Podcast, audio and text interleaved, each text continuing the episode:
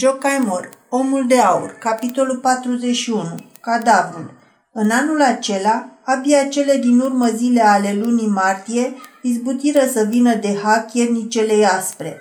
Vântul cald ce bătea dinspre miază zi înmuie gheața lacului Balaton și apoi un vânt puternic ce sufla dinspre miază noapte o sparse și o împinse spre malul de la Somoghi.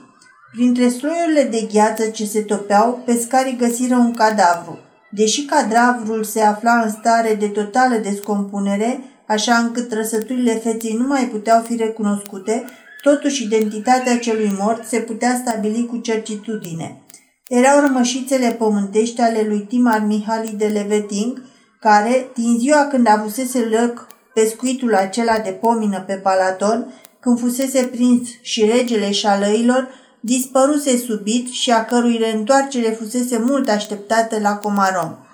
Că era vorba de Timar și nu de altcineva, se mai putea vedea și după îmbrăcăminte. Șuba sa de Astrahan, butonii și monogramele brodate pe cămașe.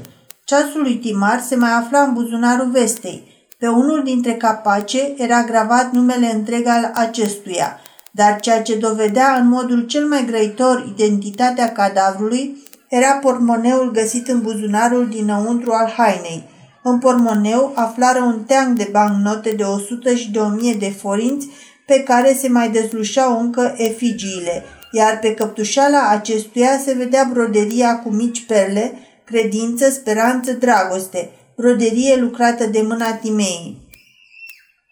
Într-un buzunar lateral se mai găsiră și patru scrisori legate cu o panglică, dar apa spălase orice urmă de scris – doar de stăteau sub apă de patru luni încheiate. Cam în același timp, pescarii găsiră în golful de la Fured pușca cu două țevi a domnului Leveting. Pușca se agățase de năvodul lor și acest lucru lămuri pe deplin ceea ce se întâmplase. Bătrânul Galambos început să-și amintească deosebit de limpede totul. Își aminti că domnul Timar îl trimisese la culcare zicând că de se o întâmpla ca în timpul nopții vulpile și lupii să se ivească din tufișuri, îndreptându-se spre copcă, atunci dânsul o să iasă în balcon și o să împuște vreo câteva jivine și ca prin farmec începură și alții să-și amintească foarte bine că noaptea aceea pe Balaton se stârnise un viscol ce nu ținuse mult, fără îndoială că vifornița pricinuise accidentul nobilului domn – Zăpada a lovise pe semne drept în față și de aceea nu băgase de seamă spărtura, așa că nenorocitul se prăbușise în gol. Bătrânul Galambos, care de obicei noaptea dormea puțin, adăugă că taman când viscolul era în toi, el auzise niște strigăte înfiorătoare, strigăte de moarte, ce bucniseră de două ori la scurt timp unul după altul. Să piară atât de stupid un om așa de cum se cade și cu atâta faimă. Timeas de îndată ce primi vestea cu privire la descoperirea făcută, porni imediat spre Sofoc și fu de față la îndeplinirea formalităților legale. Zărind hainele soțului său, leșină de două ori și abia putură să o readucă la viață. Cu toate acestea rămase acolo. Se afla acolo că rămășițele îmbucătățite ale soțului ei au fost așezate în sicriul de cositor. Ea se interesă cu multă grijă de vergheta lui, dar nimeni nu i-o putut da. Degetele mortului lipseau cu desăvârșire. Timea aduse rămășițele dragi la Comarom să le înmormânteze în cavoul pompos al familiei și deoarece Timar era protestant, comunitatea i-a făcut toate onorurile funerare ce îi se cuveneau. Toate cele patru eparhii trimiseră delegați care să le reprezinte. Predica fu ținută de superintendentul regiunii transdunărene, iar discursul de rămas bun îl ținu pastorul din Comarom în biserica îmbrăcată în postam negru și împodobită cu steme. Corul seminarului din Papa cântă cântece de îngropăciune. Pe sicriul acoperit cu catifea neagră, numele și anul morții erau bătute în cuie de argint. Membrii Consiliului Municipal și consilierii județeni ridicară sicriul pentru a-l urca pe carul mortuar. Deasupra sicriului se afla sabia de nobil și cununa de laur crucea Ordinului Maghiar Sfântul Ștefan, a Ordinului Italian Sfântul Mauriciu și a Ordinului Brazilian Anunțiata. Ciucurii de argint ai giulgiului erau purtați de subprefecți, făcliile cu steme de către domnii respectabili ce mergeau pe lângă carul mortuar. În fața sicriului se înșiră tot tineretul școlar, preoții și teologii, brezlele cu steagurile lor, miliția maghiară și germană în uniforme și cu arme, ținând pasul după bubuitul înăbușit al tobelor acoperite. În urma sicriului mergeau toate doamnele din oraș îmbrăcate în negru, iar în mijlocul lor, văduva îndoliată cu chipul ei alb și cu ochii subți de plâns, apoi celebrități din țară și de la Viena, șefii armatei, ba chiar și maestatea sa trimisese un reprezentant care să urmeze cortegiul funerar al distinsului dispărut.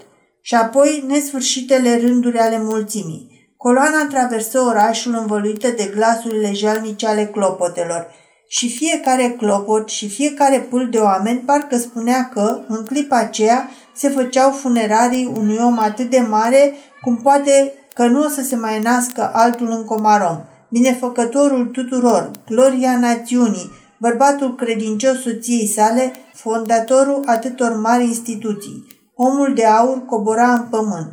De-a lungul orașului și până la cimitir, cale destul de lungă, îl conduc mergând pe jos femei, copii, bărbați și Atali se află în mulțime.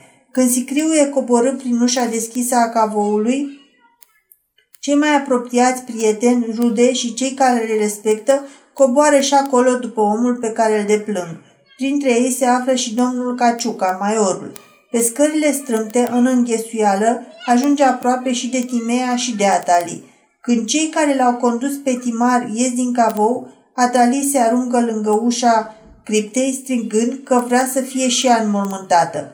Din fericire, prin apropiere se afla și domnul Fabula Ianoș, care o ridică de jos pe frumoasa domnișoară și o scoate pe brațe la lumina zilei, explicând oamenilor mirați că domnișoara a ținut foarte mult la răposatul domn pe care îl socotea ca pe al doilea părinte. Peste o jumătate de ani e gata pomposul monument funerar cu soclu de granit pe care stă sculptat cu litere de aur.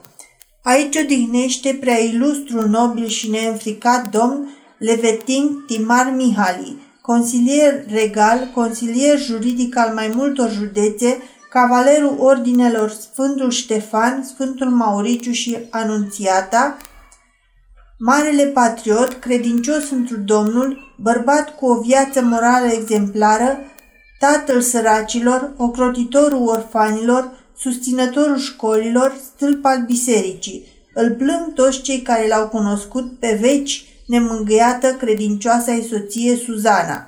Pe soclul de granit se află o statuie de alabastru reprezentând o femeie care ține în mâini o urnă funerară. Toată lumea e de părere că femeia este copia fidelă a Timei și în fiecare zi Timea merge la cimitir pentru a așeza lângă piatra funerară o coroană de flori proaspete și ea, cu mâna ei, stropește florile care își revarsă mireazma lor atât de îmbălsămată peste grila soclului. Le udă cu strop de apă proaspătă, le udă cu lacrimile ei fierbinți. Cristian Todor nu și-ar fi închipuit vreodată că va avea parte de o cinste atât de mare după moartea sa.